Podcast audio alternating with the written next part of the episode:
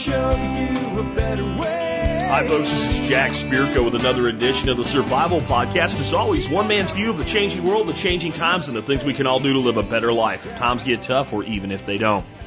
Today is March the 20th, 2018, and this is episode 2186 of the Survival Podcast. It's a Tuesday. That's a Just Jack show. And here's how I got the topic for today's show. I jumped on something you guys might want to check out if you've never done so. The Survival Podcast Zello channel. Got on there and just hung out for a while, listened to everybody chitter chat. And uh, then I said, "Hey guys, it's me. I'm here." And oh wow, Jack. And I was like, uh, "Any ideas for some topics today?" And a bunch of stuff went around, and uh, I heard most of it. It was. It seems like if I get on Zello and take a walk around my property, that the the F-16s out of Lockheed decided to strafe my property, very low in formation. So I, you, you know, there was times where I couldn't hear them because of the planes and what have you. But the the main topic that came up again and again with different angles to it was homesteading. Finding a homestead and side hustles on the homestead and living the homestead life. And I'm like, I can do all three of those in one. So that's what I'm going to do today. And that's where I got the idea on Zello. I don't get on Zello a tremendous amount of time. Uh, most of these sub communities, what I try to do is I set them up, I get people together, and I get out of the way so they can be their thing. Uh, but I do jump on there once in a while. You might catch me, but I'll tell you what, you will catch some great people if you do it. We'll get to all of that and more in just a bit. Before we do, let's check out our two sponsors of the day. Sponsor of the day number one today, RidgeWallet.com. Guys, um, I've always fancied myself as a guy that wants to be a minimalist, but never pulls it off because I like stuff. I'll admit it, and I'm a prepper, so that makes it even worse because, well, I don't need that now, but I can put it away in case I need that type of thing. The Ridge wallet has made me a minimalist, at least in what I'm carrying around in my dadgone wallet. It's about as big as a credit card and as thick as you'll make it, you know, when you stuff your stuff into it, and you'll stuff less stuff into it because of that. So I no longer get in my card. I'm sitting on like a loaf of bread on my right butt cheek, what have you. I've got RFID protection from people scanning my butt and stealing my credit card information. And I get compliments on it all the time. That was something I never expected. I don't really care, but it was kind of interesting to me that like, I'd start pulling it out of a restaurant. And I'd go, oh, that's the Ridge Wallet. I'm like, wow, okay. I think we did good bringing these guys on as a sponsor. And guess what? You can get a discount if you're an MSB member on the Ridge Wallet and other products available at ridgewallet.com, including the iPhone cases, uh, the power charger, and the awesome Daypack backpack. I'm probably going to pick one of those up. They sent me a free wallet and a free phone case. I'm, I'm probably not going to hit them up for a free backpack. I think that would be a cool thing to add to my daily run around stuff. Uh, it seems pretty cool. Maybe I'll get a video out for you when I do, but you can check it all out today and get that discount if you're an MSB member. Next up, butcherbox.com. You know, it, it's it's it's kind of cool that you know you're like ah, maybe we need to pick up a little bit more meat, and then you get your little email that says, "Hey, your next butcher box is on the way." And like a day later, this giant box of frozen meat arrives at your front door. There's free bacon in there if you're an MSB member. If you that's how you choose to use your ten bucks you get off every month. I do. And you know, baby back ribs from pastured pork and organic beef and uh, stew meat and Oh, the pork tenderloin, man. I'm telling you, you wrap that stuff in bacon and stuff it with jalapenos like we did on our first episode of Built On for Breakfast. Buddy, it's just great stuff. And it's like having your own personal shopper. I don't know about you guys, but I tend not, I know this is going to sound sexist or something, I tend not to let Dorothy pick out the meat. She's fine with that, by the way. I like to look at meat, and you look at a piece of meat and you go, not that one. Not, you know what I'm saying? If you're that person, not, this is like having somebody that actually knows how to pick out meat, pick the meat out for you. That's the quality you're going to get at butcherbox.com. And again, discounts for members of the MSB. So check them out today and check out your MSB account so that you can get that discount. And if you, this, this is one of those ones where you should go to the site and you should go through the banner because even if you're not MSB, I have a discount for you. It's just it only applies to the first purchase.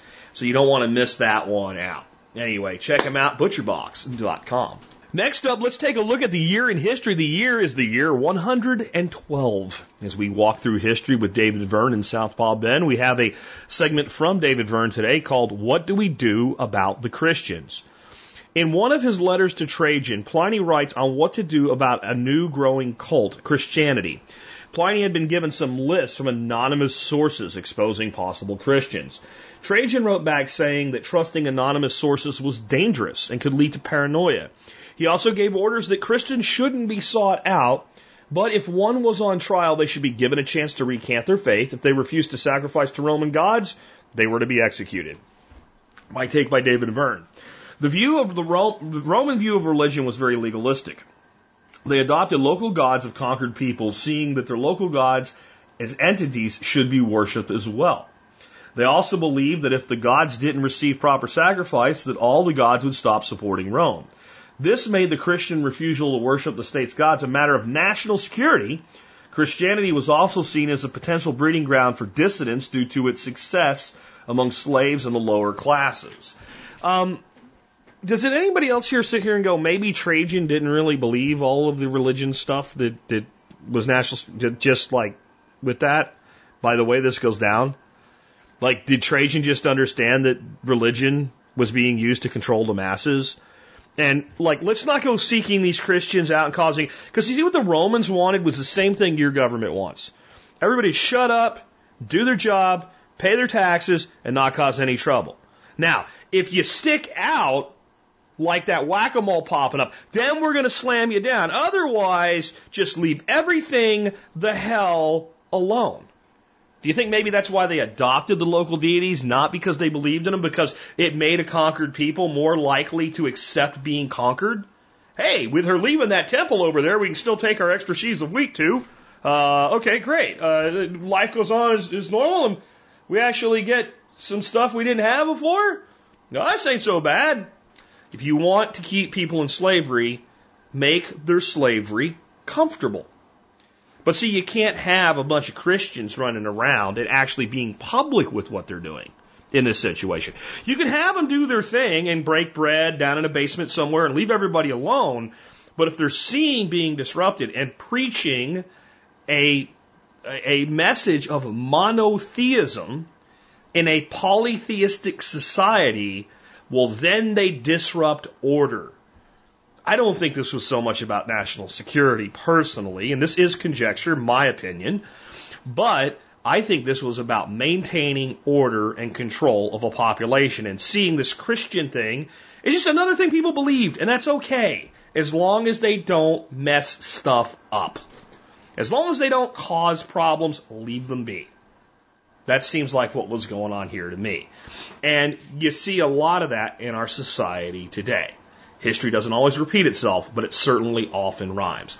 On that note, if you like this show, before we get started today, remember the way you can make sure we're always here to bring you entertainment, education, etc., and the information that will make your life better even if nothing goes wrong is to become a member of the MSB or Member Support Brigade.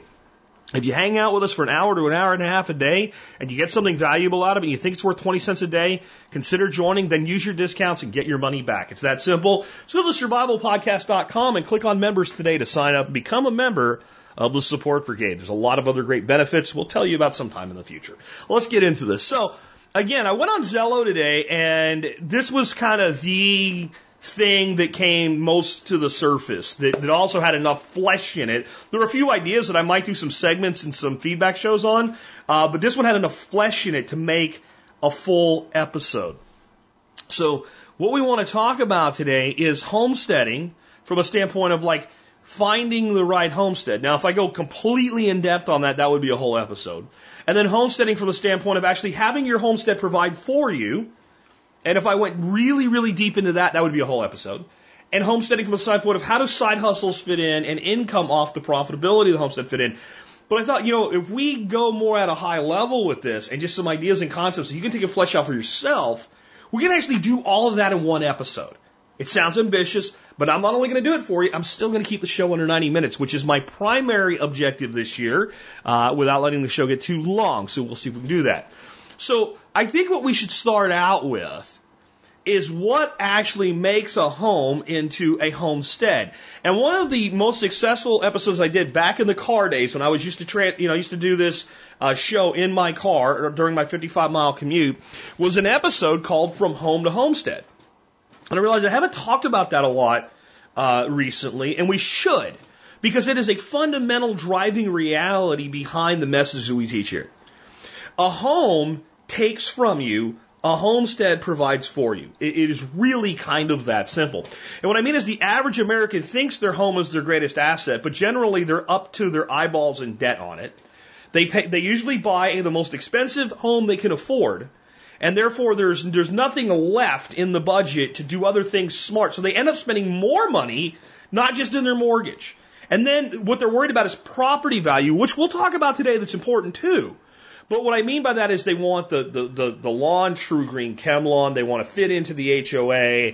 They become members of, you know, the, the local golf club or whatever the hell it is.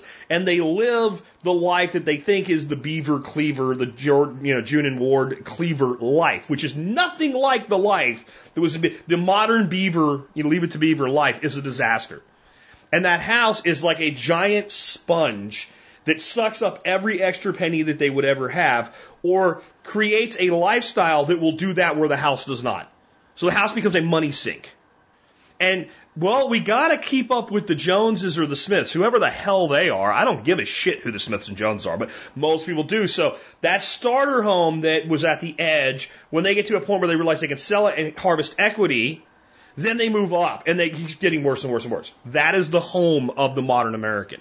The homestead is the place that we buy well within our means. We're smart about it. We look for places where we can improve it to increase its value. So instead of maintaining the property value through some facade, we, we are willing to take a diamond a little bit in the rough and polish it so that if we do want to leave, we have that exit strategy. And that builds equity much more quickly. And since we can afford to pay for the home, we can afford to do that. We put in a little garden. Maybe we get some chickens. Some of the stuff we'll talk about today. But we start to live a little bit like our ancestors did, our great grandparents. And then we start to actually have things get produced on our property that are provided to us, which, which prevents us from having to go off the property, which means spend money to acquire them. And that's the fundamental difference. And when we're looking for that, we need to define the fundamental characteristics of a good homestead location. Okay? And that can be difficult. And there was a lot of people today on Zello talking about, I really want out of this state. I really want out of this place. I want 50 acres. I want at least five acres. I want at least an acre. I mean, stuff like that. This community is full of that. And I don't blame you guys because I feel the same way. That's why I live on my little three acre place here near Azle, Texas, in an unincorporated area where nobody bothers me. That's the best thing about being here. It's a hard piece of land, but nobody bothers me. I can do whatever I want and nobody bothers me. So my first fundamental consideration in choosing a homestead location is freedom. But it's freedom as you define it. So if some of the things that are important to me that I can do here are not important to you, and you and your family are happy with certain restrictions that are never going to bother you anyway, then you don't need to figure out what my version of freedom is. You need to figure out what your version of freedom is. But if you're going to move to a homestead and you have these dreams that you want to do with it, then you need a place that lets you exercise the freedom to make those dreams come true, to pursue that happiness. So that's my first consideration. My next consideration is climate as you like it. I keep getting pressure, man, from the people up in New Hampshire. Why don't you come be part of Free State Project? Hey, your buddy Vin Armani's doing it. Yeah. Okay, it's freaking cold. I don't like it that cold. I actually love the place, about six months out of the year. The rest of the year, I don't like it. It's too cold for me. And there's a lot more to climate than just the atmospheric climate. There's a climate of people. There's a climate of how happy are your family going to be. That's part of your, your internal climate. So you needed to figure out the place that gives you the right climate from the macro and the micro standpoint to exercise your freedom and find your full happiness. Then value. You need a piece of property that gives you the ability to say, this was a mistake, I want to leave and cash out and get out. All solid investments have exit strategies. When we went into the, the, the, the first Gulf War, I'm sorry, the second Gulf War, one of the things the left said, and they were right about, is what's the exit strategy if this doesn't pan out the way we think it's going to? We don't have an exit strategy. And you hear that in the news and the media often about conflict. What is the exit strategy? Totally legitimate question. Why do we only use it for geopolitical discourse where we, the people, don't really have much to say about whether it happens or not anyway? When we should be using it in our own lives. When I'm looking at a house to buy, I'm thinking to myself, what are two or three things that I know that I can do to this piece of property in the first year that a year from now, if something blows up in my world and I have to leave, I know that I can cash out and get out. Or I'm looking for a property that's so undervalued right now, the person's so desperate that I could probably flip the property in 90 days doing almost nothing to it. I don't want to have to make, I don't need to have to make a lot of money doing that. I just need to have the option. I'm not going to buy a property that I'm not going to be able to sell for at least what I owe on it very, very quickly after buying it. I want value. And the best value comes from the ability to, to increase value. It is, it is much easier to find a property that's selling at market value for the way it is now with easy, simple things that can be done to improve its value and improve your life while you're there to make your exit strategy even more sound. Especially if we do the improvements without debt. I don't even care if they're a wash. If we put $20,000 into a remodel, and when we sell the house, we get not a dime of profit on that 20 grand, but we didn't go into debt for that. We get the $20,000 back. Now I got cash. Now I can do something else with it. That's not ideal. That's my minimum threshold for do I do something on this property Will it give me the ability to extract the equity back out of it into the future? This is a business decision. Then there's the other side of it. Does it improve my life sufficiently that I'm willing to pay for some of that? Especially if I think I found my forever place. The more I feel like I'm not leaving, the more I'm willing to, to realize, okay, I'm going to put 20 grand into this. It's going to have 15,000 to the price of the property. That's not great, but since I'm not going into debt, I'd still, if I exited, have the 15 grand. And if I'm here for five years, is this worth a thousand a year for those five years for me to have this? Yes or no? And you, you make those pragmatic decisions that way. And value is huge on when you're figuring things out. Next, size. I want to say this very clear. Farms are not homesteads. And remember that an acre can wear your ass out. So many people think they need so much land to be able to do what they want. And so many people, I think, are running away in their mind with the concept I want goats, I want cows, I want pigs, I want chickens. I want... Look, if that's what you want and you build a life on that and it works for you, God bless you. I wish you well and I hope you stay happy with it. However, I've seen so many people get in so far over their heads with that approach. And when we take, especially if you've never managed livestock before, you're going to have losses. You're going to have animals die. You're going to have time. It's going to take time even when you think I've got a perfect system figured out. I saw a guy on YouTube do it. It worked for him. Yeah, he didn't show you all the things that broke. Okay? So you're going to, you get the, that one or two animals and one's better and you build a system around that. And then when that system's really rocking and it doesn't take a lot of work anymore, then we consider another one. If you take that approach, you're going to find that you're probably not going to end up with 20 goats and 15 pigs and 100 chickens. And if you did that, you have a farm. And that's okay. And farms can be small, but in general, farms are larger pieces of land than homesteads. And to, me, if you can get 100 acres, do it. And if I had 100 acres that I was starting out on right now, I would probably focus for the first two or three years on one to two acres maximum. I have three, and I did too much here. I got excited like everybody else does. And I'm telling you, this year I've pulled back and I'm working on about one solid acre. And all of the things I've done for the years are really paying off, man. And it's incredible. It's incredible what's happening this year. And it is, it is a direct result of not only making a decision on the ducks that they're really not right for this system at this time in its evolution anymore, that it's not right in our lifestyle anymore. But it's also in actually making the decision to pare down and focus on this small area last year. And all that work I did last year now is paying off this year. And it's much easier to maintain about an acre of a homestead. And you could do almost anything you would ever want to do. So the reason I'm saying this is a lot of times when people start saying, well, can I, can I make this lifestyle change and live this life? And they end up with this budget that they think they have to meet that they go, I just can't. I can't afford a half a million dollars to buy a place. Uh, yeah, you probably can't. But do you need to? So really think about that size and how much do you really need to do the things that you really want to do. And hopefully, as we go through today, you'll realize that maybe you don't want to do as much as you think you want to do. okay? Um, remember to look at all property through the permaculture lens. When I look at a property, the first things I say to myself water, access, structure.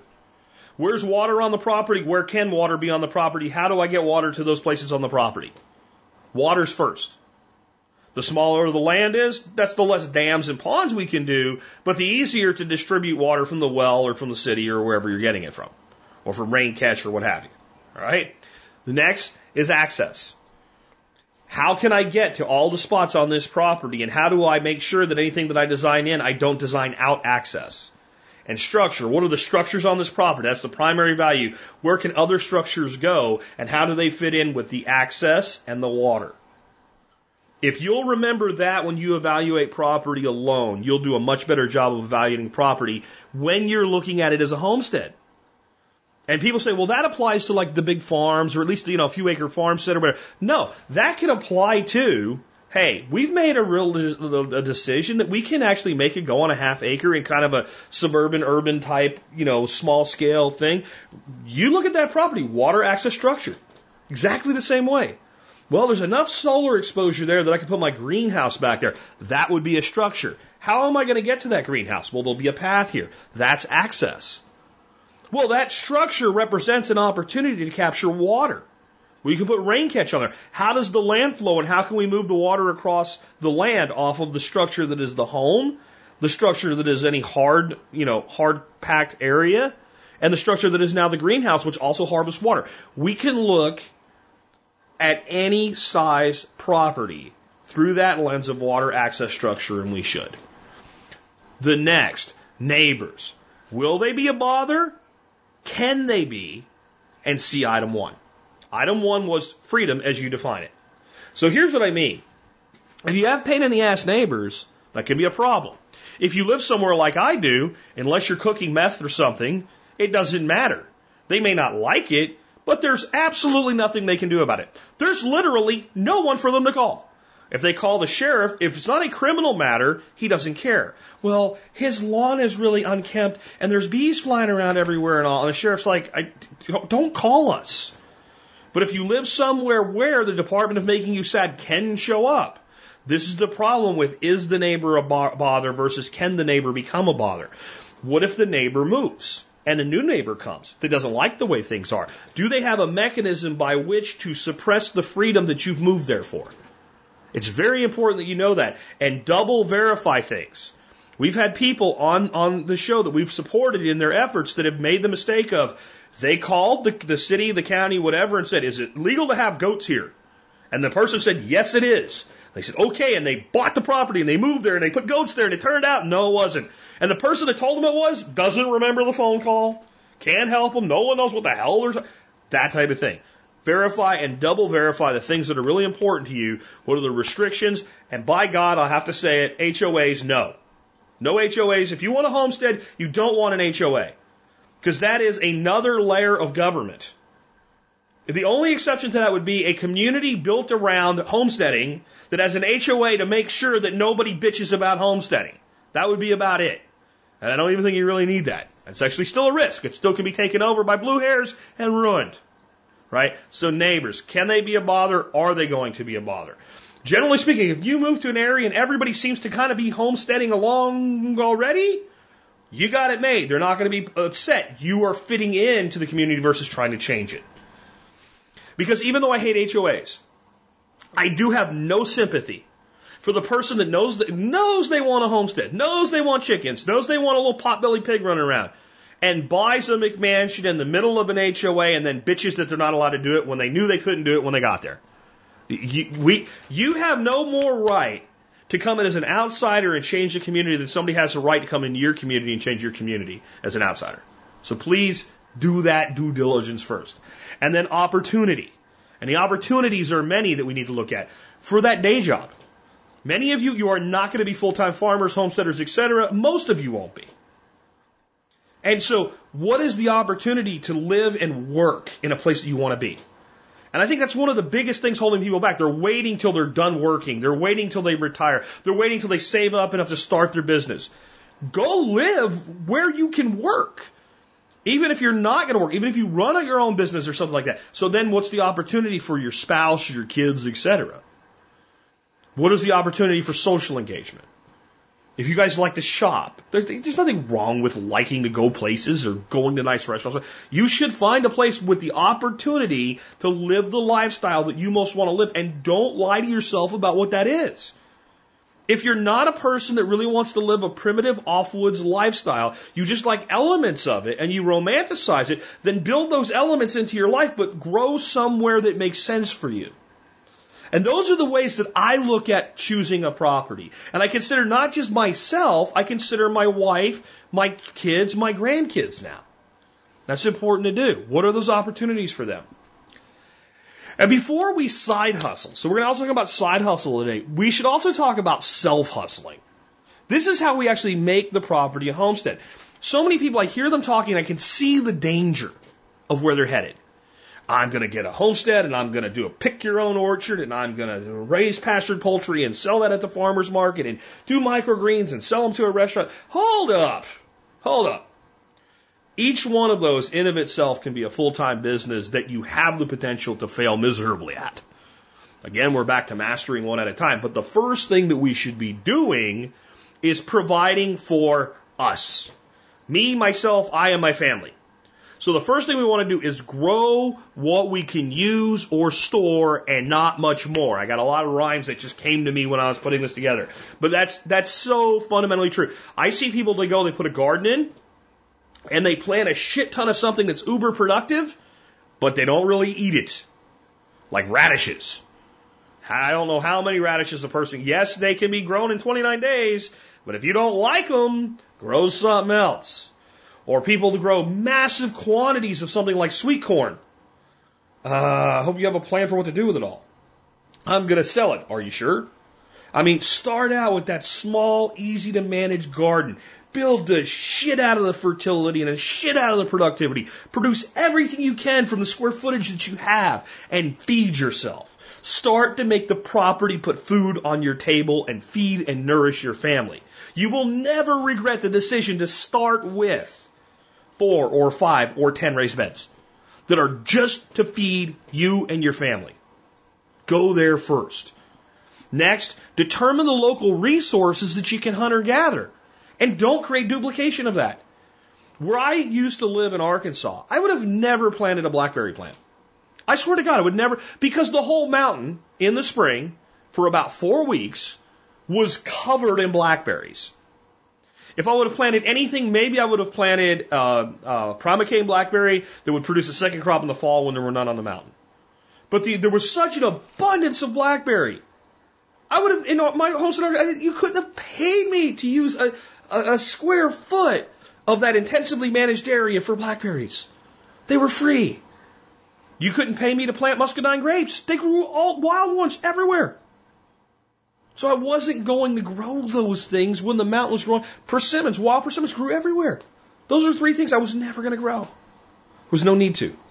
Now, I might actually, if I'm doing it for larger production regions or something like, maybe that actually is a good indicator, and maybe I do want to plant persimmons because this is a persimmon growing area. But for the feeding myself and my family, which was at the time me and Dorothy, there was no need to grow those things. We could grow other things. Fishing, right? hunting and gathering. Determine those resources and develop a lifestyle that, that fits you if you like to do those things. If you don't want to do that stuff, then don't do it. Next, develop a lifestyle that maximizes your life and minimizes your costs. One of the reasons couples get in fights, especially once they find this show or maybe Dave Ramsey's, is the one side of the couple listens finally to a voice of reason that is, you are killing yourself with debt. You will never be free. You will die with student uh, debt being garnished from your social security check if you don't get your shit together and fix your life. And they run to their spouse and go, oh, we gotta stop spending money. We gotta stop spending money. And the, the spouse is like, oh, bullshit. I don't want my life screwed up. I like it this way. Right? So we, we don't want to do that. What we want to do is start focusing on what are the things that really will make our life better. I'll give you an example. I put a lot of effort into this property over the past four years, as many of you know. This morning, getting ready for this show, I walked around the property. I walked around roughly that one acre that I'm really spending my time and effort on, you know, right now. And I went from tree to tree and I looked at blossoms. I looked at the ones that were just beginning to bud out, the ones that were just beginning to leaf out, the ones that already had fruit set. And I walked by this autumn olive that I have a photo of in today's show notes. And that honeysuckle kind of jasmine perfume smell that those things have, that hit me. Taking that walk cost me nothing. It cost me money to build that, but now it feeds me. We're done. I mean, the cost of putting all this in after this one season in food production alone, we're done. It's it's all it's all upside from there. Not to mention the value of the property. Somebody comes here and is interested in buying a property, and you walk around, there's food everywhere. Not doesn't work for everybody. It works for enough people that the market average says it's it's done paid for itself. But that walk doesn't cost me anything. How much quality do you think that builds for me? Yesterday, I quit working for a little bit in the middle of the day. Wasn't done yet. Had to come back and finish. But I went outside because I saw my wife walking my granddaughter around. I took my granddaughter and I set her up on the ledge of my wood frame timber pond that's full of the bluegills and sunfish in there. She loves fish. She loves to feed the little fish in my fish tank. She'd never seen those before. And I got some pellets out and I threw them and those fish were just going like piranhas on it. And she's going, oh, wow, wow, yay. What's the quality of life value there? And what's the cost? A dime worth of fish food? And what, what comes out of that tank? Fish tacos. See, this is the way to think. Before we worried about side hustling, can we make money? How can we save money and replace expenses with activities and lifestyle that makes us happy to not spend money? Not miserable not spending, because when I want something nice, if I have the money and I want it, I go get it. I am not an anti things person. But we don't always need things and we don't always need to go somewhere. And more, most people in this country spend more money on stuff that they don't have a week after they pay for it than stuff that they do have a week after they pay for it. They spend it on food. They spend it on $4 coffees. The hell do I need a $4 coffee for? I'm walking around with a, with a, with a cup of Captain Picard tea, Earl Grey hot, that I've just brewed up in my kitchen. And I'm, and I'm smelling the jasmine like odor of autumn olive in the morning and feeding fish with my granddaughter. I have no need. When I go somewhere, it is fully by choice, not out of some need to fill something. And every dollar you don't spend is as good or better than a dollar earned. Seriously. Especially if we take it and put it away somewhere, or we reinvest it to something that pays us back more. Then it's worth more than a dollar earned. Far more. Twice as much. If we earn a dollar and have to pay for something with it, then we traded our time for the thing. If we don't spend a dollar and we get something good anyway, you see the difference. Not to mention it's not taxed when we do it that way. Next, automate, automate, automate. One of the reasons I really caution people, especially after my experience with our duck business, of going really big and really wide with things is it ends up marrying you to the property. It becomes almost as expensive for you to leave as it costs to go on the vacation part of the vacation. Like having someone take care of it or business lost or whatever. Or losses of animals, losses of plants, etc. So if we go slow and we automate everything we can. Okay, I've got this done. It works really well. But I have to water this garden every day. Well, let's set timers up so I don't have to do that anymore. You know, back when I had a, a, a, regular job, so to say, when I first started this show and I was driving, I liked watering the garden. I came home, I was ready to punch a hole in the wall. Yeah, I was ready. I, I legitimately was ready to punch a hole through the wall. Not in the right mindset to be with my wife. It's not fair to her for me to come home after being on the road for 60 miles and dealing with ass clowns and dealing with, you know, business dinners and entertaining assholes I didn't really want to be around or whatever. So I came home, hey, kiss on the cheek, fake it for 10 seconds, grab a beer, go outside, turn the garden hose on, water the garden. and it was therapy. I also only had that, go- that was the only thing I had going on on that property. I didn't have chickens to take care of. I didn't have an aquaponics system. So that was fine for that. Still would have made sense to automate it if we want to go on vacation. Because that way we can go on vacation, come back, and it's better than when we left. It actually seems like everything grew faster because we're not looking at it every five minutes to see if something grew new. So automate, automate, automate. When we get the ducks gone, I think we're down to like 30 ducks. We get the ducks gone. Well, we got rid of a lot of ducks to like be still have 30. Um, when we get the ducks gone, the little chickens are coming out of the aviary and they're going into what was the duck holding area. And they will do all the composting and stuff like that. And I am going to put an automatic door on the chicken coop. And I will teach them at night, go to the coop. And the door will close. And in the morning, the door will open. I'm going to get a deer feeder. Moultrie, six foot deer feeder, holds 350 pounds. I'm going to set it right in the middle of their holding area. I'm going to throw chicken food in it. And I'm going to set it, and two or three times, once we figure out what they eat and how long duration, it'll throw pellets and they'll eat the pellets. Either that or I'll do a big hopper feeder. I haven't decided how I want to do this yet, but it will be to the situation where, other than picking up eggs and bringing them compost, you could just not go there for a week and they're not going to die. They're going to be fine. That also makes it, if we have to bug out, you can't bug out with all your chickens. You're not going to do it. I'm sorry. So if we have to bug out, you know, at any given point that if we bug out, they got at least a week that they're going to be okay. Automated watering, doors, etc., protected from predators. As long as while wherever, whatever we're bugging out from, if it doesn't hit here, and we hope it doesn't because we'd love to come back, then they're going to be okay. So automate, automate, automate. Next, go slow. I know I've kind of already said this throughout, but go slow. One or two projects at a time. Less done right is better than more done wrong.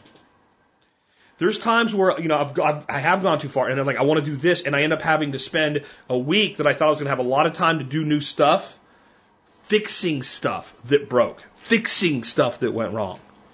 And every time I fix something that went wrong, I step back from it and go, okay, well, that's the patch. What's the prevention? You know, I got that way with, with the watering system this year. Hey, the patch is the pipe breaks, put a, you know, go out there, cut a piece out. But how do I prevent the pipes from breaking when it freezes? I know, I'll shut the water off to the property and blow all the pipes out with an air compressor. Once the ducks are gone, you know, that, the, the amount of the system that's blown clear in the winter is going to be much bigger and not have to be turned back on in between, you know, the temp, the, you know, the nice temperatures and the cold temperatures. And I know some of you guys up north, well, but I saw barrier pipe doesn't work here. Sorry, guys. Four inches of soil on a lot of the property. I'd need a rock trencher to bury pipe, and I can't afford it. So those types of things, one or two projects at a time, and get them buckled down solid to where it literally takes five minutes of your time to maintain that system. If it's a garden, that five minutes is there's a weed. That weed's not big enough to feed the chickens yet. Uh, there's a piece of something to eat. There's something to eat. There's something to eat. There's a little space in the mulch there. There's a little mulch on it. Okay, done. When you get to there with your garden, now do something else. When you get to, okay, I'm going to go over the chickens with the weeds from the garden, and there's the chickens in there. That goes in there. Here's the compost from inside for the chickens. There's my eggs. Uh, feeder's good. Water's good. Birds are happy. Bye, chickens. Now we do something else. You come out at night to check on everything. Chickens are in the chicken house. Door closed itself. Everything's good. Raccoons can't get in and kill them. Solid. Okay. Now I'm ready to do something new. Now I'm going to do my aquaponic system. You get that aquaponic system to where it's running, doesn't constantly mess up on you, you got it balanced. Now you can make it a little bit bigger. If you take that approach, your life will be so much happier. And your spouse won't end up hating what you've talked them into. And you'll feel like everything I do produces a result that gives me something. That cuts my cost rather than increases my cost. That gives me more time versus takes more time and that I enjoy. So once we do that, now we can look at side hustles. And I'm not saying we can't do some of this stuff concurrently, but like if we have that mindset of this is what I want my life to be like, then the side hustle fits in. Um, one of the things I really try to tell people when it comes to side hustles is remember that we as a people, as preppers, as liberty minded folks, we want to largely exist outside the system as much as possible. Everybody wants to talk about the advantages of building a corporation and using that for tax benefits and all. There is a place for agorism. And agorism, of course, is the, the absolute free market. Uh, the, the, the, word I believe is from Greek, and it would be, uh, the agora was just the marketplace. So it was just like the place that you went in the middle of town and you traded goods and services for money. And in most instances, there was no real oversight of that. People just did that. Who wouldn't stand for, you know, the government getting in the way of it? And of course, the government just wanted everything to be peaceful, so they had their means of taxation. They kind of left the agora alone. And they don't leave us alone today, do they?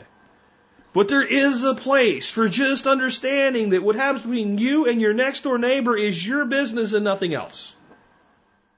And I'll talk more about that as we go through. But just agorism is a good thing, in my opinion. Okay? And next, sometimes it's okay to lose money. Usually it isn't.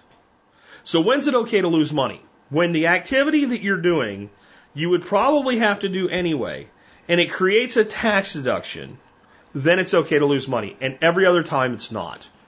Or I guess the other one would be, well, I'm going to lose money in my first year of operations. Here's my forecasted plan to make things profitable by year two. You need to track your time and your expenses. And if an activity is not profitable, it's either a hobby or we don't do it. I'm not going to say we don't do it because maybe it's a hobby and maybe you like it. But there's actually a good case to be made for try to make your hobbies at least pay for themselves. You know, people ask me, well, what should I grow for fish in my aquaponics system if I want to, if I want to, you know, get a lot of fish out of it? A really beautiful koi, and you should sell them to yuppies and use that money to buy fish. Because it's the most profitable tactic. The aquaponics system is not a fish production system. It is a vegetation productive system that fish as a byproduct. If what you really want is protein in large quantities, then, you know, you grow a koi for two or three years and sell it for $150. That buys a lot of fish. Don't take, don't get it wrong. You know, we, we processed, I think, a good 40 tilapia this year. They're fantastic eating. Way better than the tilapia that come from the store, I'll tell you that. But as a whole, get a lot more vegetative production out of there. So we need to make sure that we understand the profitability versus the hobby nature of what we're doing. And if we can make hobbies pay for themselves and break even, that's great. Especially if we do it as an agorist. All right. And again, if you're not sure what agorism is, that's your word of the day. Go look it up. Go look it up. Um, next, I think you should define the goal of your side hustle or hustles. And I, to me, there's a lot of goals once we get down to I'm going to do this thing. I'm going to put a metal shop in my garage and do metal fabrication, right? Um, but that's when we get into those individual. I'm talking about the bigger overriding goal. And, and the two big classes of side hustles are transitional side hustles and pure side hustles. What do I mean by that? The transitional side hustle, we just had somebody ask the question about the metal shop. And they're starting to do metal fabrication and things like that for people. I believe that's what it was. And in that instance, it may be that, okay, so I work my JOB for ABC services and I have this metal shop. And what I want to do is build up my metal shop to where I can go down to ABC services and say, you know what, it's been great, it's been real, it's been real fun. I appreciate the opportunity I've had here. I appreciate you giving me a livelihood, and I want to walk away under good graces. Here's my letter of resignation. I'm giving two weeks' notice, and I bid you well, and I wish you well.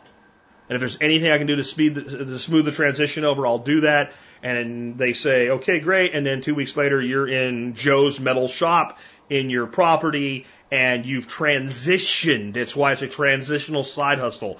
The, the entire point was we're going to trial it as a side hustle. If it works, we're going to grow it to the point where it's sufficient to know that by walking away, I can grow it to a full time income. And now this is what I do. Okay? The Pure side hustle is this is a thing that I do that I like doing that also makes me some money. And I have no intention of this becoming a transitional side hustle.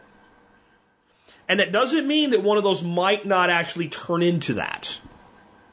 Because sometimes when we do a lot of side hustles, all of a sudden you go, oh my God, this not only works, I love it, it's what I was born to do.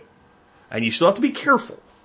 There is a terrible movie A movie that wanted me to, made me want to go get a baseball bat and commit suicide by baseball bat. It was that bad. That I was talked into watching by a girl that I was dating before I met Dorothy. And it was called Hope Floats. And my response after seeing this movie was Hope may float, but so does shit.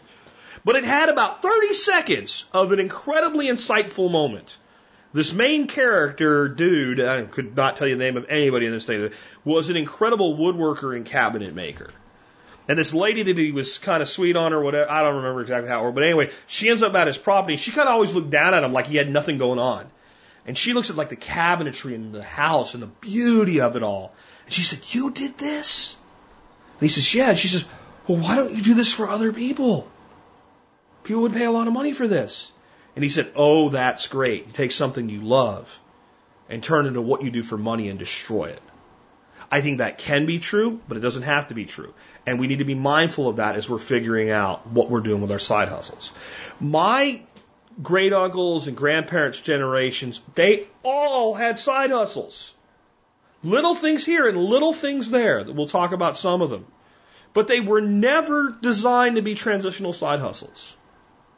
They were just, you know, this is a thing that I'm good at. And for really close friends, maybe I do it as a favor once in a while. But overall, like, I do this thing and then people know I do that. And so they'll come to me for that or I'll go to them and say, I could do this for you. And, and that generation was very entrepreneurial because they lived at a time when you had to be. You know, they lived through the Great Depression. They understood the value of what you knew and could do. So here's some stuff that I think about from discussions today on Zello and from memory of my, my family and, and all things put together. We actually had somebody ask this question, and I'm not even sure if it was the same person I heard on Zello today, but what to do with a whole bunch of super hot peppers. Like you could do novelty and sell plants to people or harvest them and what have you. And the one guy that was on the air today said, I don't know how many um, ghost peppers or whatever they were that I got off of one plant this year. But I know that the last harvest was over a hundred. What would we do with a buttload of hot peppers? See, to me, what I would do is I would develop either a fermented pepper sauce or I would develop a powder, which I think is an even better, and maybe multiple versions of it with different levels of heat. And I would store the raw materials and I would market the unique nature of these things are grown or sourced and how and what they are and how I put them together in my own kitchen. I would sell it if necessary with protection under basically local cottage food laws, but I would primarily start out doing it as an agorist. And, and, and here's what I'm, I'm trying to say, like, one of the things we need to do when we look at these, these pure side hustles is, well, how much money do I really need to be this worth doing? If you can make 50 bucks a week on something, that's $200 a month. $200 a month invested, if that just becomes what you invest in your retirement account and you piss away the rest of your money, most Americans, if they started doing that in their early 20s, would retire multimillionaires from something that simple. And we don't need to make 50 off a side hustle. If we have a few little things we do and we can make 50 bucks to 100 bucks a week in the combination of them, and maybe sometimes that income's bursty, in other words, it's a little bit here and there throughout the year, and then there's maybe one big thing that we do. I knew a lady where I grew up. It's not on my list of things, but I'll, I'll throw it out as an example. She made the most incredible apple crumb cake in the world. It was absolutely to die for. It's not like a Bundt cake with a hole in the middle and all. I, I, I can't even begin to tell you how good this was. And you only got it once a year because she only made it once a year and she worked her ass off for about a week, once a year making these cakes for everybody. We got two for free because we had a whole shitload of apples that fell off a tree. That they weren't really good for much else. They were apples from the time when people would just throw an apple core out and maybe a tree grew and you didn't cut it down. And I would gather a bunch of these up and I would take them to her. And we get two apple cakes for free. She sold these things for 10 bucks a cake. This is the 80s. 10 bucks for a cake in the 80s was quite, but no one bitched. She sold every one she could make. Sometimes people would buy one and wrap it up really good and put it in the freezer just so you could taunt somebody with a piece of it later when they were all gone. I don't think the woman ever bought an apple in her life. She had enough people like us that brought her apples in exchange for a cake or two that she didn't have to buy apples. So her investment was her time and basically flour, sugar, and I guess probably, I don't know how the hell you make it. I never learned. That's just one example of a bursty source of income. And I'm sure that did a good thing for her. She wouldn't have worked that hard. She was an older lady. You could tell that it kind of wore her out that week, but she only did it once a year. And I promise you, I promise you, she was doing it in an agorist model. I guarantee you. Again, look that word up if you don't know what it means. Uh, so with this hot pepper thing, we could be producing plants for people that want them, but we could also be producing a, a you know a pepper uh, powder, like a chili powder type thing. And I think actually bringing the heat way down and making it unique and different has a lot going on for it. And once we had a few different ways that we made it, we don't have to make a whole bunch of it up so it just sits there. We can make it up on demand. That would be another example of what we could do. And you're not going, unless you take it big, you know, Joe Blow's pepper powder or something like that, and you end up in grocery stores. You're not going to make a full time income on something like that. But can you make a few hundred dollars a year? Maybe. For what? Do you like doing it? Is it a lot of work? I mean, then maybe you don't do it. If you like doing it, it's not a lot of work, then maybe you, you do it, right? Um, everybody wants to sell eggs. I know a little bit about selling eggs. We went from being very profitable selling eggs to losing money selling eggs. Same price, same birds, same productivity. Tell you what happened. Dorothy no longer was running the business. And that was a big part of our decision. Dorothy went from when we moved here going, I don't, Jack, I don't have anything to do. I've worked my whole life. You know, at least when we were in Arkansas, we had an office away from the house. I went there and did my work with you and hung out there for a bit. And I had the mountains to walk and everything. So I, I you know, but even that, I was kind of bored. And now we're moving back here and I don't have anything to do. And I said, okay, well, what do you want to do? And we had gotten some chickens. She said, well, let's try selling the eggs. So we started selling chicken eggs. We ended up selling some duck eggs. Duck eggs were profitable. Chicken eggs were, were not. Chickens went out. Ducks came in. And I taught her I designed a system. I taught her to run the system, and I taught, I built a business system. I showed her how to run that business system, and I backed off and said, "It's yours. I don't want to do this. You do." And she was fantastic. If we lost a restaurant in a day, she had another restaurant. We didn't have a single egg go to waste. We weren't donating eggs to charity. We weren't boiling up eggs for dogs. I could, I had 120 ducks and I had to eat chicken eggs. I couldn't even afford to eat my own eggs because they were all sold.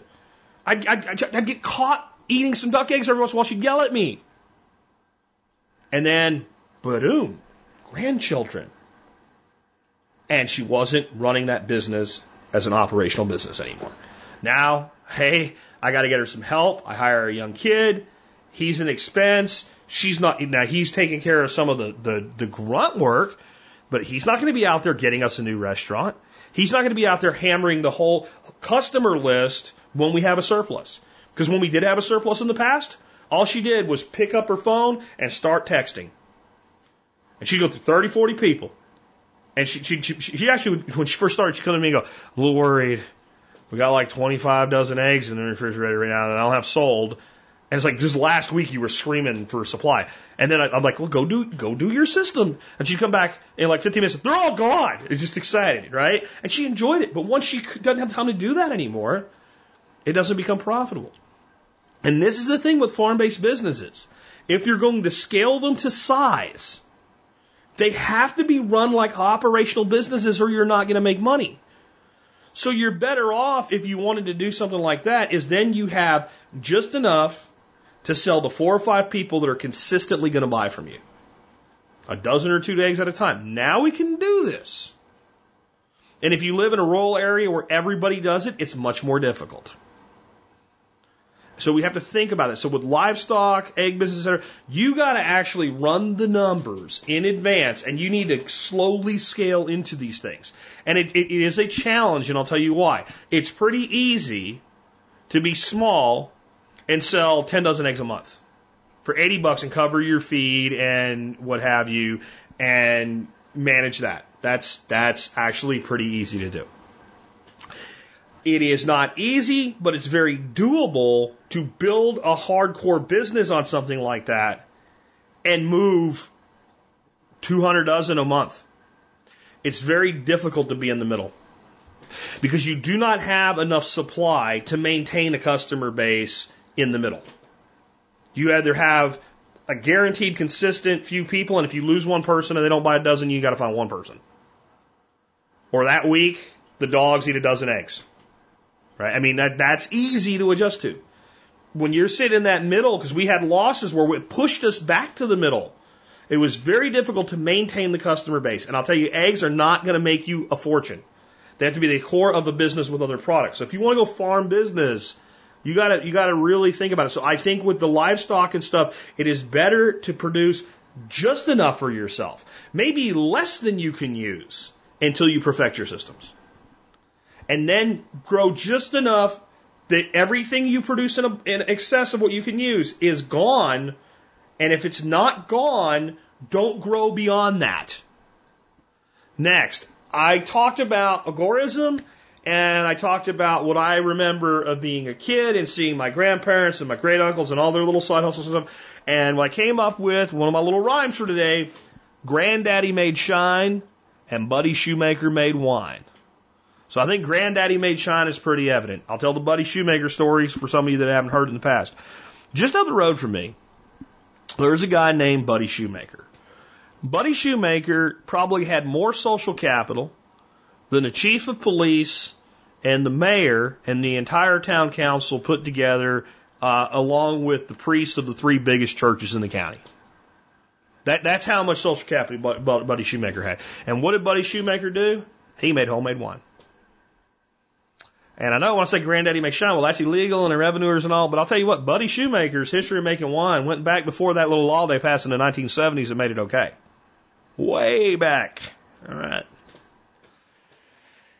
And for instance, we got some really nice wine from Buddy every year, about a gallon of it. And we would take a whole bunch of grapes off of our grapevines up and just give him the grapes, and he would give us the wine back.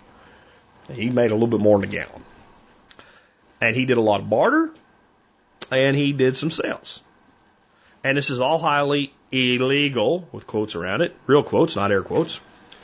But I'm just saying, Buddy Shoemaker did this, and no one gave a damn. And Buddy Shoemaker didn't have a sign that said wine for sale. And there was no Facebook, but I guarantee you, if he had been around when Facebook was around, he would not have been on a Facebook group selling his wine. Friends and family. Okay?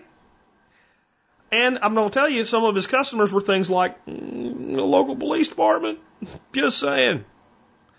And you got to think when you're doing anything outside of the boundaries of legality, what the risk is and what the potential is, and you got to make your own decision about something. I'm just saying that these people did this. That's all I'm saying. And there's a path to legitimacy there if you want it to be in those worlds, and then there is you and your next door neighbor. And barter, in many instances, the old phrase goes, barter is better. So if I make wine and my neighbor's a lot better at growing black Spanish grapes than I am, then I'm not sure that any law is violated if he gives me a whole bunch of black Spanish grapes and I make wine, which is totally legal. And then I take that wine and I give some of it back to him. I don't think that violates anybody's law. Now I think there's some taxes that are supposed to be paid about that, but your word of the day is agorism. Right? Granddaddy made shine and Buddy Shoemaker made wine. And I know people doing those things right now as side hustles and they're not going to retire on it. But again, if we start breaking the numbers down, it's not that you can't, it's, it's probably not the way you would expect. Uh, if you're going to grow crops, grow something that's a specialty crop. When I was in Hot Springs, Arkansas, they had a little rinky dink farmer's market. And I always wanted, you know, I love farmer's markets, so I go down to farmer's market. And 80% of the people there had a table full of cucumbers, tomatoes, and peppers. And they never sold any. Do you know why? Because everybody that cared enough about health and good quality food and all, I'm not going to say they didn't say sell any, but I mean, you'd see them at the end of the day with a, still a table full of shit. I'll put it that way. But everybody that really cared, it's a great climate for growing things, had a garden and grew peppers, tomatoes, and cucumbers. So they didn't go to the farmer's market for the stuff that they easily were producing themselves. The guy that did the best there, and I bought quite a few chickens off, was the guy that did pastured chickens.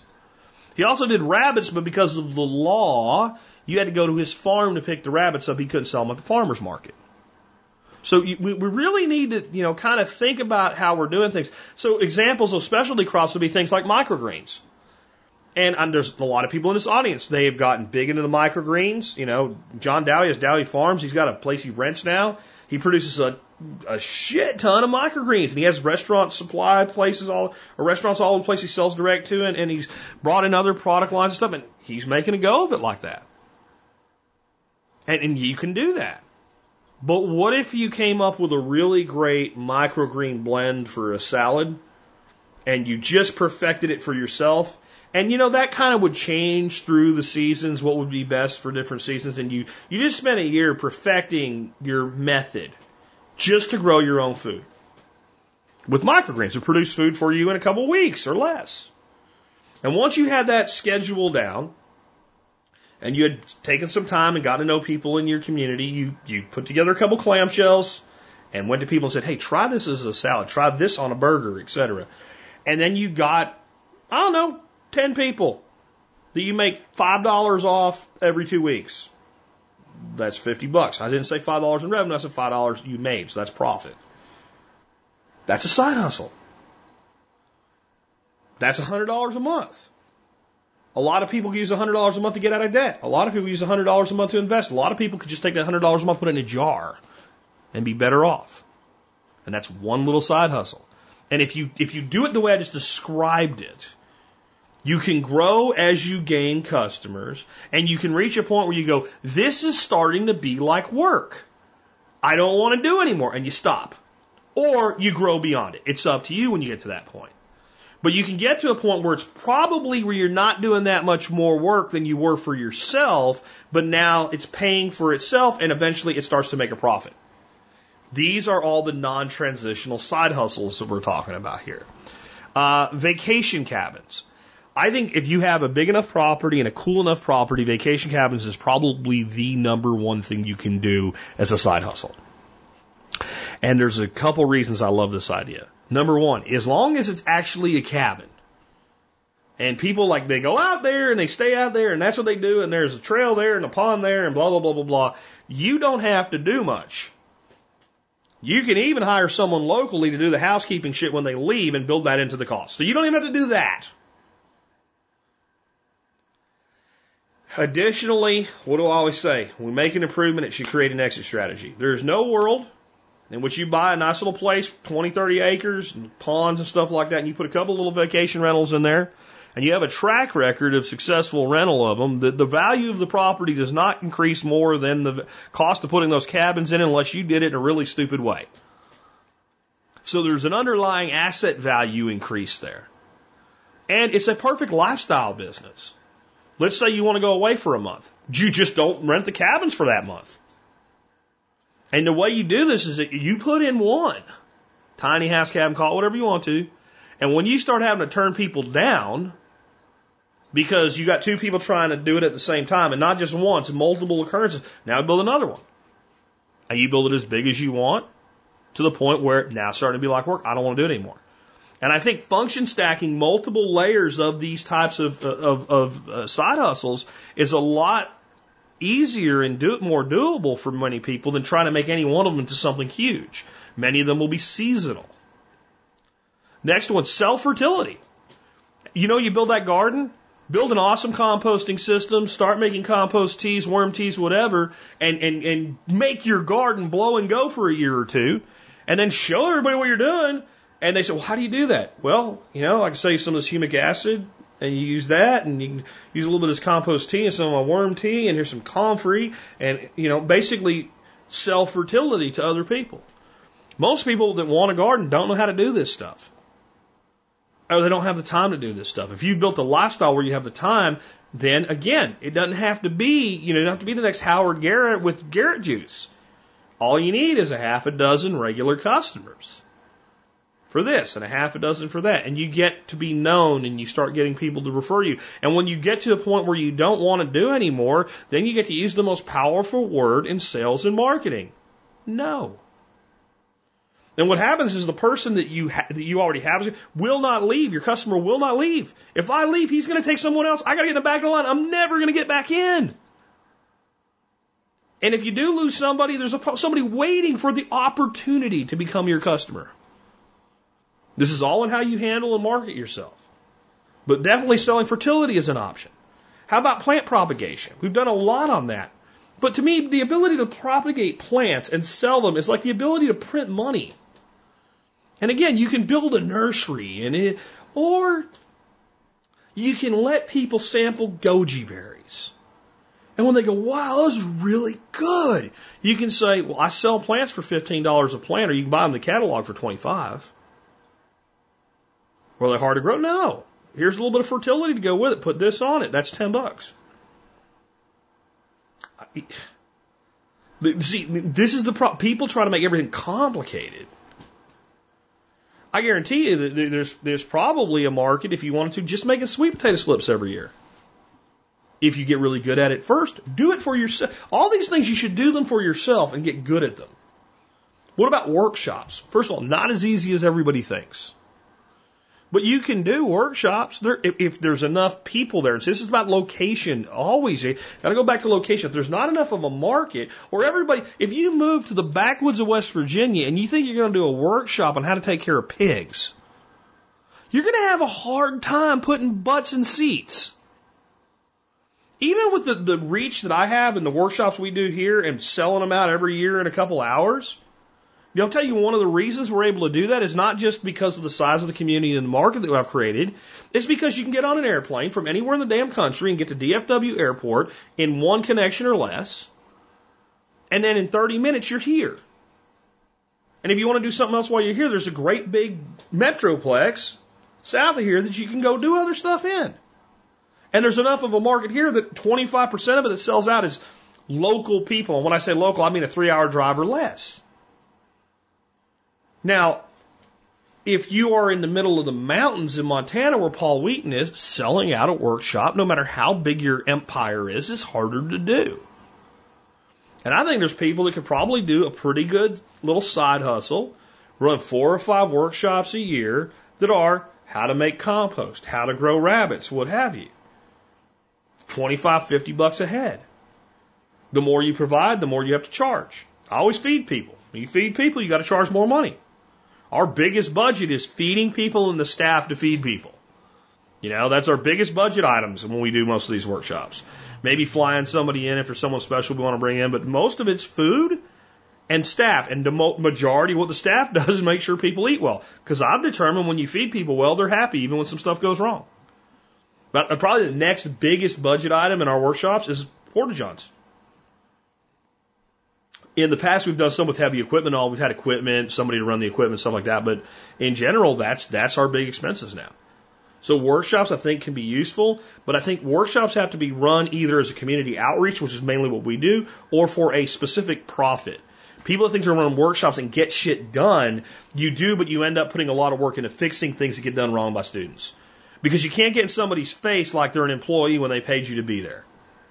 So you, you, you have to use some temperance with that uh, crafting. I think crafting's great. I see people building all kinds of stuff out of fence wood and stuff like that's all great, but build what you can sell and enough to have enough inventory to demonstrate what you can do so that you can sell. Because I've seen people like their whole damn workshop is stacked with shit they've built and they have no market. You know, get it into some craft stores or something like that. Um, build a few things and see if people are interested in it develop a sales channel. Again, you don't have to have a lot of business. The problem with like the craft style business is it's not a consumable. So if I sell you a chair or a set of chairs, you're probably not coming back for more. Or if you do, you're not coming back for that. You're not going to come back weekly or monthly as a customer unless you're a distributor for me, a storefront, something like that. So that's that's the limitation there with crafts and kind of doing the agorist friends and family thing. Unless you can get enough referrals to where somebody's like, I've been looking for this something here. Oh, I know a guy. If you can become that guy, then you can do a lot with it. Uh, I've seen people do well just doing around here. I the one guy, all he does is a, a game called cornhole, which basically these big bean bags are full of the shell corn, and there's two big boards, and you throw them and try to get them in a hole. And he does them at all the different colleges and stuff like that, painted up with the mascots and all, which I'm sure is highly trademark infringement. But I'm telling you, he's not selling them in stores. I'll just put it to you that way. And you're like, oh man, I wish I could get one for Texas Tech. I know a guy. That type of thing can be successful as well with crafting. And then bees. So everybody wants to go into bees, and I'm going to sell honey. My bee mentor, a guy named Jason, he's a paramedic full time and he does bees. He makes quite a bit of money doing bees. I'll tell you where he makes the majority of his money in bees removals. People call him up, I got bees in my attic. Okay, that's going to be at least 500 bucks. It might be more. Want to look at it, I'll let you know. Well, I'm not paying that. Well, I'm not coming. Click. But he does removals, especially this time of year when swarming starts, constantly. And he's going to charge a significant amount of money if it's just a big clump of bees in a tree and you're going to go shake them into a bucket. Now you can sell the bugs. Or you can put them into a hive, divide it, and sell two nukes. He makes the most of his money off of removals. Next place he makes money, pollination. He's big enough he has like an organic cotton farm. They need bees to do the pollinating. You take 50, 80, whatever it is, hives out to the cotton farm, and the bees do the pollination, and then they come back. Okay? That's number two income source. And then he does sell honey. The honey is a byproduct of the pollination business. And I, he's, he, he's a beekeeper that doesn't like honey. And I switched him on to making mead. And he makes mead. And you know what he does? he buys honey to make mead. Because it's worth more to him to sell that honey for a profit than it is to use it to make his own mead. Interesting, isn't it? Now, know another guy. Not, see, Jason's running that bee business like a full time business, and his basically plan is to work until he has retirement as a, as a paramedic and then do the bee business full time. Right, so it's transitional side hustle that's being run almost full time now. And being a paramedic, you know, you kind of do the four day, three day thing, stuff like that. So he has the time to be able to do that. Now, I know another guy, not transitional, pure side hustle with bees. His name's Chris. He's in Ohio. Chris's philosophy is you can make honey or you can make bees. Bees are more profitable and less work than making honey. So he gets some honey for his own use and all, but primarily what he does, he runs a whole bunch of hives he splits them every year. He doesn't do that much work to maintain them. He lives in a climate where bees do really well without too much supplemental feed. He does feed them like he's supposed to. Doesn't care that much about the quality of honey, except for a few hives he keeps for himself and for friends for major honey production. All he does is split hives and make bees. He'll split a hive into three hives and make two nukes out of it, plus the core hive, and build that hive back up to next year and then split it again. He makes a, a, a couple hundred nukes which are basically like half a box of bees every year. He sells them on one weekend. Puts out advertisements. Got nukes for sale. It's going to be this weekend. Cash and carry only. Call and reserve. If you don't show up, I'm selling your bees to somebody else. Makes a significant, I'm not going to give away the guy's uh, uh, amount of money, but a significant amount of money to really actually work two days a week, two days a year and he's done for the year. Now the bees are just being built back up. All I do is feed them, get them built back up in population high enough that next year I can split them again. That's it. And when he showed me his method of splitting, it was incredible. I got these three boxes. I come out, I take this box and I put it here, and I put that box there, and I put lids on them. That's it? Yep, that's all I do. Holy crap. That's the concept of the pure side hustle versus the killing yourself to run a part time job business. And there's tons more than that we could do. But you know, there's no way I could go in what's every side hustle that you can come up with. Pick your own orchard, great idea. Why don't you grow enough fruit to eat first, though? You know, I want to become a, a professional mead maker. Make your own mead, grow enough to make. You're probably going to have to get into a situation, if you want to be a professional mead maker, get licensed and all that stuff, set up your meadery, then you're going to rely on somebody else for product. You probably are not going to do both. You might, but you're probably not going to. And you're probably better off doing one first, and then we can do both. And this is the mentality to come at this with. But I do want to speak here at the end to this concept. There's nothing wrong with a half acre with no side hustles at all. Well, we just go fishing on the weekends. We have a nice garden. We have a little flock of chickens. We have a little worm bin. We have a nice design zone one, zone two system, and our life is better for it. And we spend less money and we like being home more than we did before. It doesn't have to get as big as it did today with my descriptions of it. We have to determine what we want for ourselves. And a lot of times what I see where people make themselves miserable is they get romanticized into the ideas that other people want and convince themselves that that's what they want. You know what I want? I want a hunter gatherer lifestyle on my own property. I want to go out and forage for my for my dinner. I love the fact that this year we're going to have like so much fruit. I'm not going to know what to do with all of it. I'm going to be making meat out of my brains, freezing it, making all kinds of stuff, giving some of. I love that. It won't be enough to make money on. Don't even want to try. Don't care to because I won't have any next week. You know, come in the big glut. But what I look forward more to is having something available right now and all the way until it freezes to the ground again. And I know that we'll be eating something off of our property daily, if not at least every other day. If we don't do it daily, it's because I didn't feel like it that day. And, and that's okay.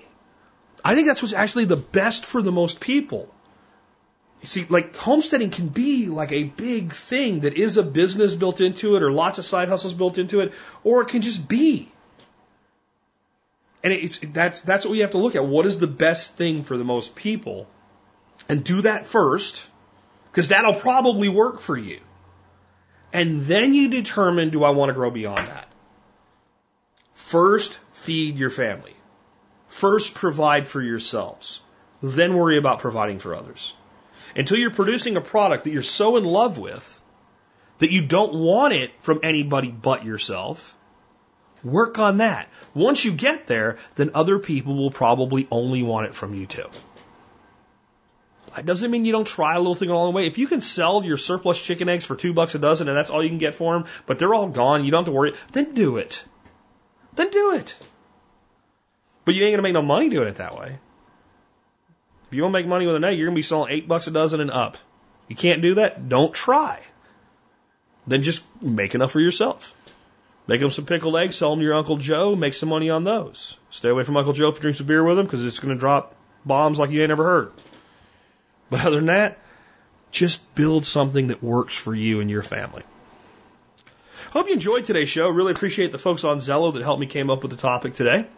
Want to remind you one of the ways you can help support this show is by doing your online shopping at tspaz.com. If you go to tspaz.com, uh, you can help support the work that we do here uh, simply by doing your online shopping there. You don't have to do anything else. Now, you'll see all the stuff that we uh, review, and everything that I've reviewed is something that I, I use or I've checked out thoroughly.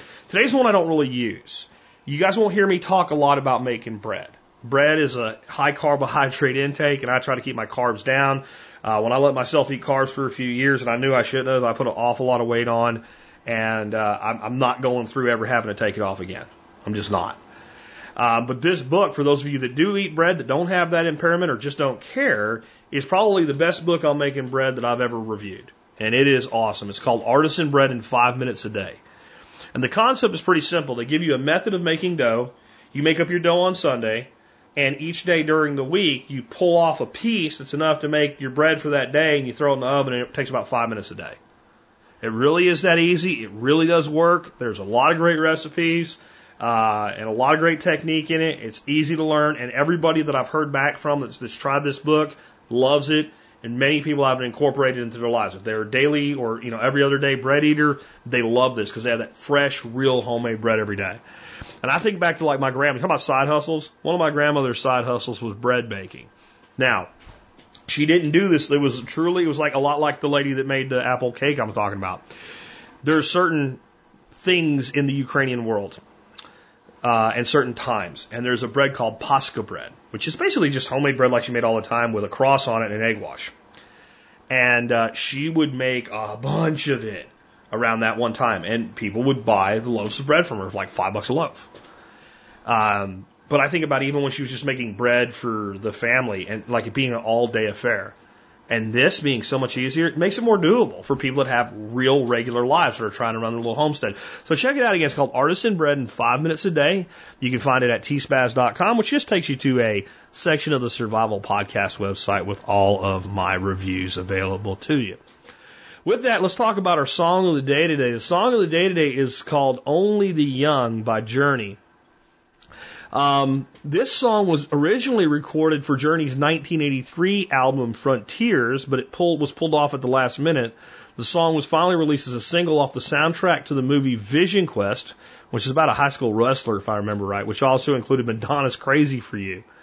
Uh, the more interesting part of the story of this song is through the Make a Wish Foundation. Journey hooked up with 16 year old Kenny Sykaluk, who was suffering from cystic fibrosis and played the song for him in his hospital room.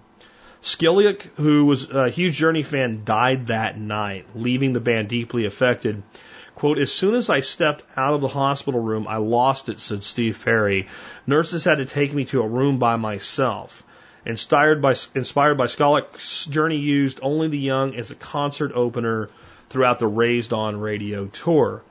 Um, it's a pretty interesting story. To me, this song, in some ways, though, is ah, what it really says is uh, what how have I put it in the past that youth is wasted on the young. The young people don't know how great their opportunities are. Let me give you the lyrics. It's not actually a very long song, song lyrics wise. Another night in any town, you can hear the thunder of their cry. Ahead of their time, they wonder why. In the shadows of a golden age, a generation waits for dawn. Brave carry on, bold and strong. Only the young can say, they're free to fly away, sharing the same desires, burning like wildfire. They're seeing through the promises and all the lies they dare to tell. Is it heaven or hell? They know very well. Youth is wasted on the young. The, the, the only they are free to fly away. You think about like we talked about homesteading today, and when you were 18, you probably really could have done anything you wanted. It might not have come without sacrifice, but if you just want to pick up and go somewhere, I couldn't have because I was in the military. But once I got out, that's exactly where I was, and it was exactly what I did. I spent about three, four months on the Appalachian Trail. I moved here to Texas, just picked up and just came here and figured out what I want to do in my life. And I, I, guess I could kind of do that today I would end up with this business in a downspin or whatever, but I probably have more freedom than, than I have other than being that young at any time in my life. But, you know, when I was in my 30s raising my son and taking care of my wife and traveling all over the country with people I really didn't want to see, I don't have that kind of freedom anymore. The youth have that freedom. And what it makes me think of is I think one of the reasons that our young people have so many problems today, they've been convinced that their life sucks. And I'm not talking about 90s teenager, you know, kind of like uh, emo type, you know, life sucks or whatever. I'm talking about like they actually think like their future sucks. There's no real, like it's just terrible. Like this is a horrible time to be alive. The world's going to end. The polar bears are going to die. Blah blah blah blah blah blah blah. You're going to get shot in school, even though you're far more likely to get killed on a school bus than shot. I mean, it's just it, it's it's it's sad, and they've been convinced that there's no real future for them. They don't realize they're living at the time of their life when they are free to fly away to live to their fullest and figure out what they really want. And we've done it to them. We've done it to them. That's what this song makes me think of. Because I kind of remember being 19, 20, 21, 22 years old and being in this kind of place and looking only forward with optimism. And I kind of feel like even when people were kind of down and out, pretty much everybody around me looked that way lived that way, felt that way. And if you're working on that homestead dream we talked about today, that's how to get there. Look ahead. Look back for lessons and ahead for inspiration. The now, make the most of it. And don't let your youth be wasted on your youth if you're still young. With that, this has been Jack Spirko with another edition of the Survival Podcast, Help you figure out how to live that better life if times get tough or even if they don't.